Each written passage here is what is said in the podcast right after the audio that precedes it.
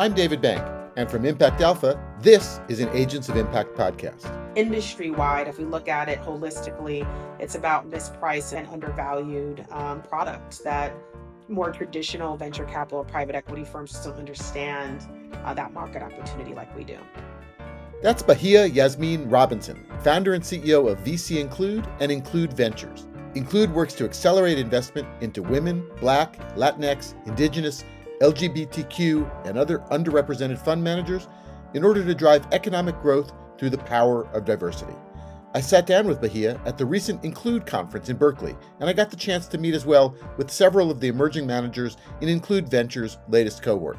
In coming weeks, we'll share some of those conversations. First, let's hear from Bahiyah. I'm here at Include with Bahiyah Yasmeen Robinson, the founder and CEO. Hi, Bahiyah. Hi. It's a pleasure to be with you. Thanks for having me, David. Um, what's your What are the highlights uh, uh, of today so far? I think the highlights for me is one, uh, how the corporates really came to both attend, uh, include conference, and to really learn both from you know about the new fellows. Uh, many of them have invested in cohort one, and if you recall, our first uh, fellowship um, that cohort in the last year has uh, raised $250 million and happy to report that some of, of, of, that capital was through corporate investment by Amazon and PayPal and others. And so uh, excited to see that, um, you know, that interest, that continued interest. I know there's a lot of um, questions around um, will corporates continue to kind of make good on their promises uh, to invest in underrepresented fund managers and, and founders. And we are seeing that um, that these corporates are looking for uh, sustainable long-term solutions to their investment strategy post their initial marketing um, announcement of investment. Now we've heard the statistics about the the, the small amounts of percentage of capital managed by managers of, of color, um, and it's always a tiny percentage, like 1.4%. Sure. Um, is that number uh, budging at all, or are all the efforts of the last couple of years making a difference? I think so. There's a couple of things to put into context, and it's always interesting to see media cover some of this because venture, as you know, is a very long term investment. As much as it's an alpha generating investment in the alternative space, I tend not to think about movement in terms of 12, six or nine or 12 months. I look at it as a three to five year has the needle moved kind of in you know five years versus you know one to two. And so as much as the pandemic and george floyd has really pushed the commitment amounts the capital getting going out the door it's still not fully executed. It's still full not fully it's not fully deployed yet. So that's one thing to consider is that th- that amount seems like it's slowing because it's not fully deployed in many uh, commitments. But I do think that we have an opportunity to stay um, focused on stakeholder engagement and making sure that those commitments continue to to uh, to be deployed, um, or that the full commitment continues to be deployed. So I think that's one thing. 1.4% to move that needle takes a lot. And so I think we'll see, we'll be able to measure this in the next five, three to five years on if that needle really has moved from that 1.4%. I mean, our mandate and our vision is to move that needle 10x um, in the next 10 years. And so it's important for us to look particularly at the venture capital and private equity space and be very thoughtful about building the pipeline and building the market and also making sure that we're connecting the right LPs that have an interest in both mission, uh, mission alignment, as well as sustainably uh, sustainability, climate, and environment into this next generation of managers. And I think if we do that right, that that that number will move in the next you know three to five years. Yeah, you've had, I think, uh, 12 in, uh, new fund managers in this year's cohort and about equal number, I think, last year. Yes, in the in the fellowship, we had 10 that graduated in 2021 that generated that $250 million in AUM. And then this is uh, now 12 managers. The difference between the first cohort and this cohort is that all of the cohort of this year, 2022, have raised some capital.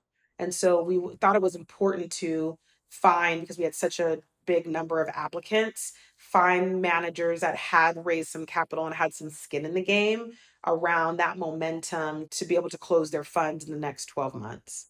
But your vision, as you said this morning, was was hundreds or th- or thousands. So Yeah. how do how do you go from dozens to to, to hundreds? So accretive, right? Year on year. So we had 10 plus the 12 this year, plus the 10 climate funds. That's 32. Okay. So how do we get to 10 by, or excuse me, by to 100 by 2030? By being very intentional and making sure that our programs are graduating top notch, alpha generating, um, the best of the best firms in the in the market, and supporting them in all the ways we can in order to get over that line to provide the resources and non-financial support that managers need um, to make sure that they build resilient institutional grade asset management firms so that they're growing from a fund one to a fund two and a fund three. It's not just enough to raise your first fund. It has to be, you know, value creating, alpha generating, and you're you're supposed to be able to ra- raise your second fund and your third, right? So there's a few things that are important in order to get to numbers of later stage venture capital funds run and led by women and people of color. Um, there's a couple threads I want to pick up, up, but you just mentioned alpha generating, and that's come up a lot. The thesis is that there is alpha to be had here. Just what are the elements that generate alpha out of out of this thesis? So the thesis around include is you know sustainability, investing in diverse women, diverse founders, and diverse um, funds outperform the market just from a statistical, just from a data perspective. And we have lots of different um, you know financial service investment firms, et cetera, that have shared reports on women-led firms outperforming the market, diverse-led teams outperforming the market. So we have that baseline data. I think what's important now is to build a resiliency around collecting data around impact metrics, around uh, climate, decarbonization, and other kind of real ESG metrics that we can track year on year. So that's one piece is the data piece to see where um, where certain industries are maybe you know generating more returns than others. But the elements of that alpha are finding markets that are under tapped or talent that is underappreciated or um, kind of a different lens, different lens on on opportunities. Absolutely. So it's a so in terms of I'd say the uh, I'd say if there's three pillars or three buckets, one is diverse teams, right? Through, second is um, investors that have a track record either as operators in a particular industry or as investment professionals that might not be spinning out with attribution from their old firms, but spinning out with an expertise in a particular in a particular investment the- thesis or strategy. So they're considered first-time managers technically, but they have all kinds of other experience. Absolutely, right? And so we're de-risking by understanding their track record and history of investing or and or building the type of firms that they want to invest in, right? Build successfully building and exiting out of the firms. And there's many examples of that, um, both in this cohort and the last cohort of um, folks that have done really well in their respective industries, and now they want to double down on that strategy to be uh, wealth generators and also value creators and alpha generators.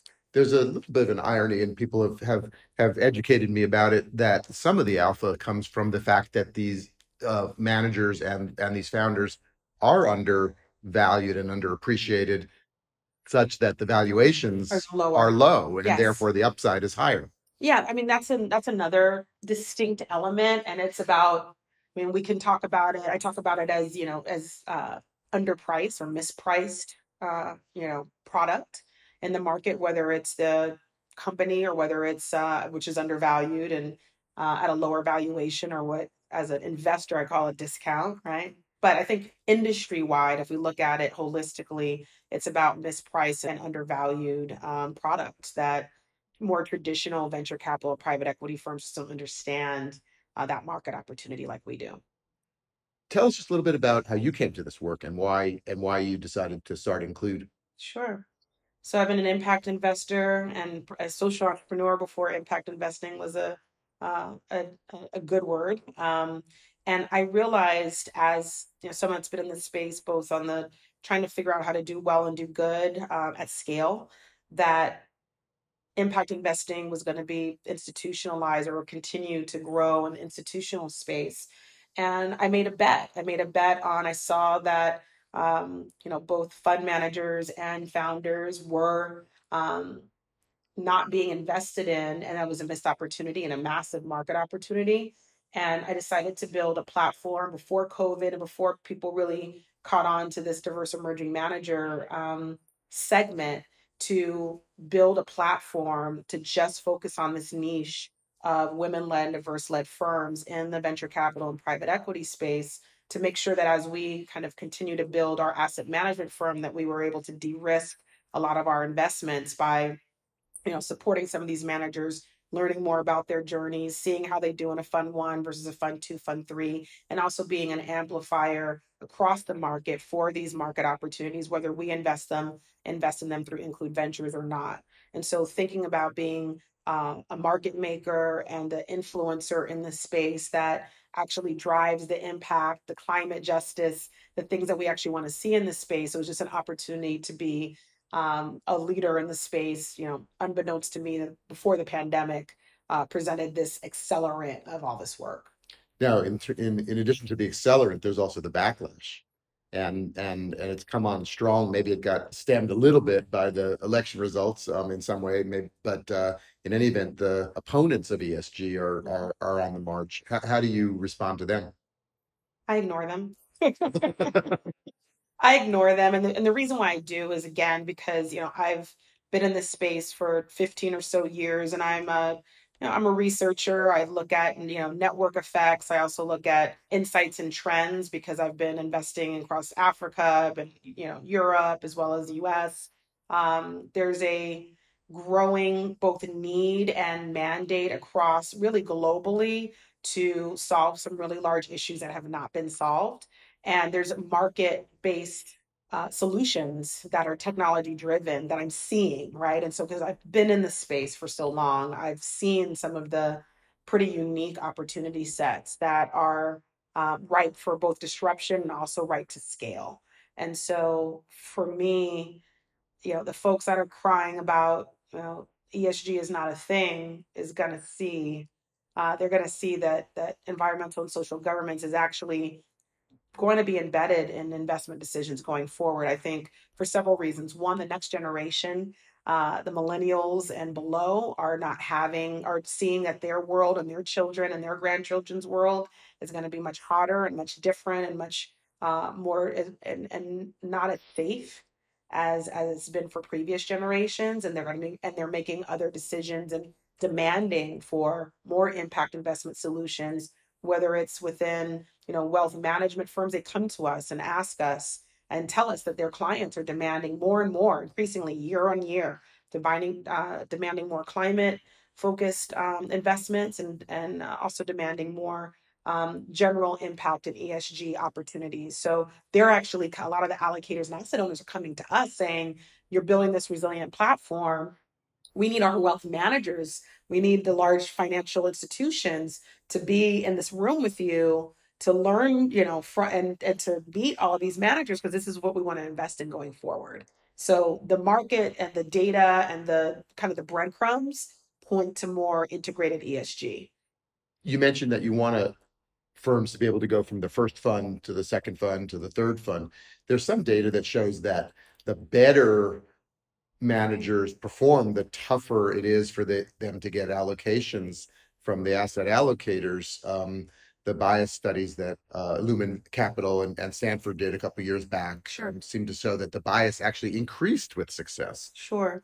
Well, that's why the mar- the platform play is so important because we're not just educating and supporting managers, we're actually educating and supporting asset owners and asset allocators as well. And so this holistic um, platform and approach allows allocators to get comfortable with building long term relationships and seeing how this is actually going to benefit their bottom line and actually increase the you know alpha created in their portfolio companies and therefore uh, won't be as resistant to investing in later stage um, diverse led firms And was the was the, the the takeaway from that study was that maybe the first fund, I mean, this this education I think is critical. Takeaway was that that first fund was sort of a could be a gesture of some sort, Right. but the second fund, which presumably is larger, then it becomes like a serious investment, and they were less willing to do that. Is that what the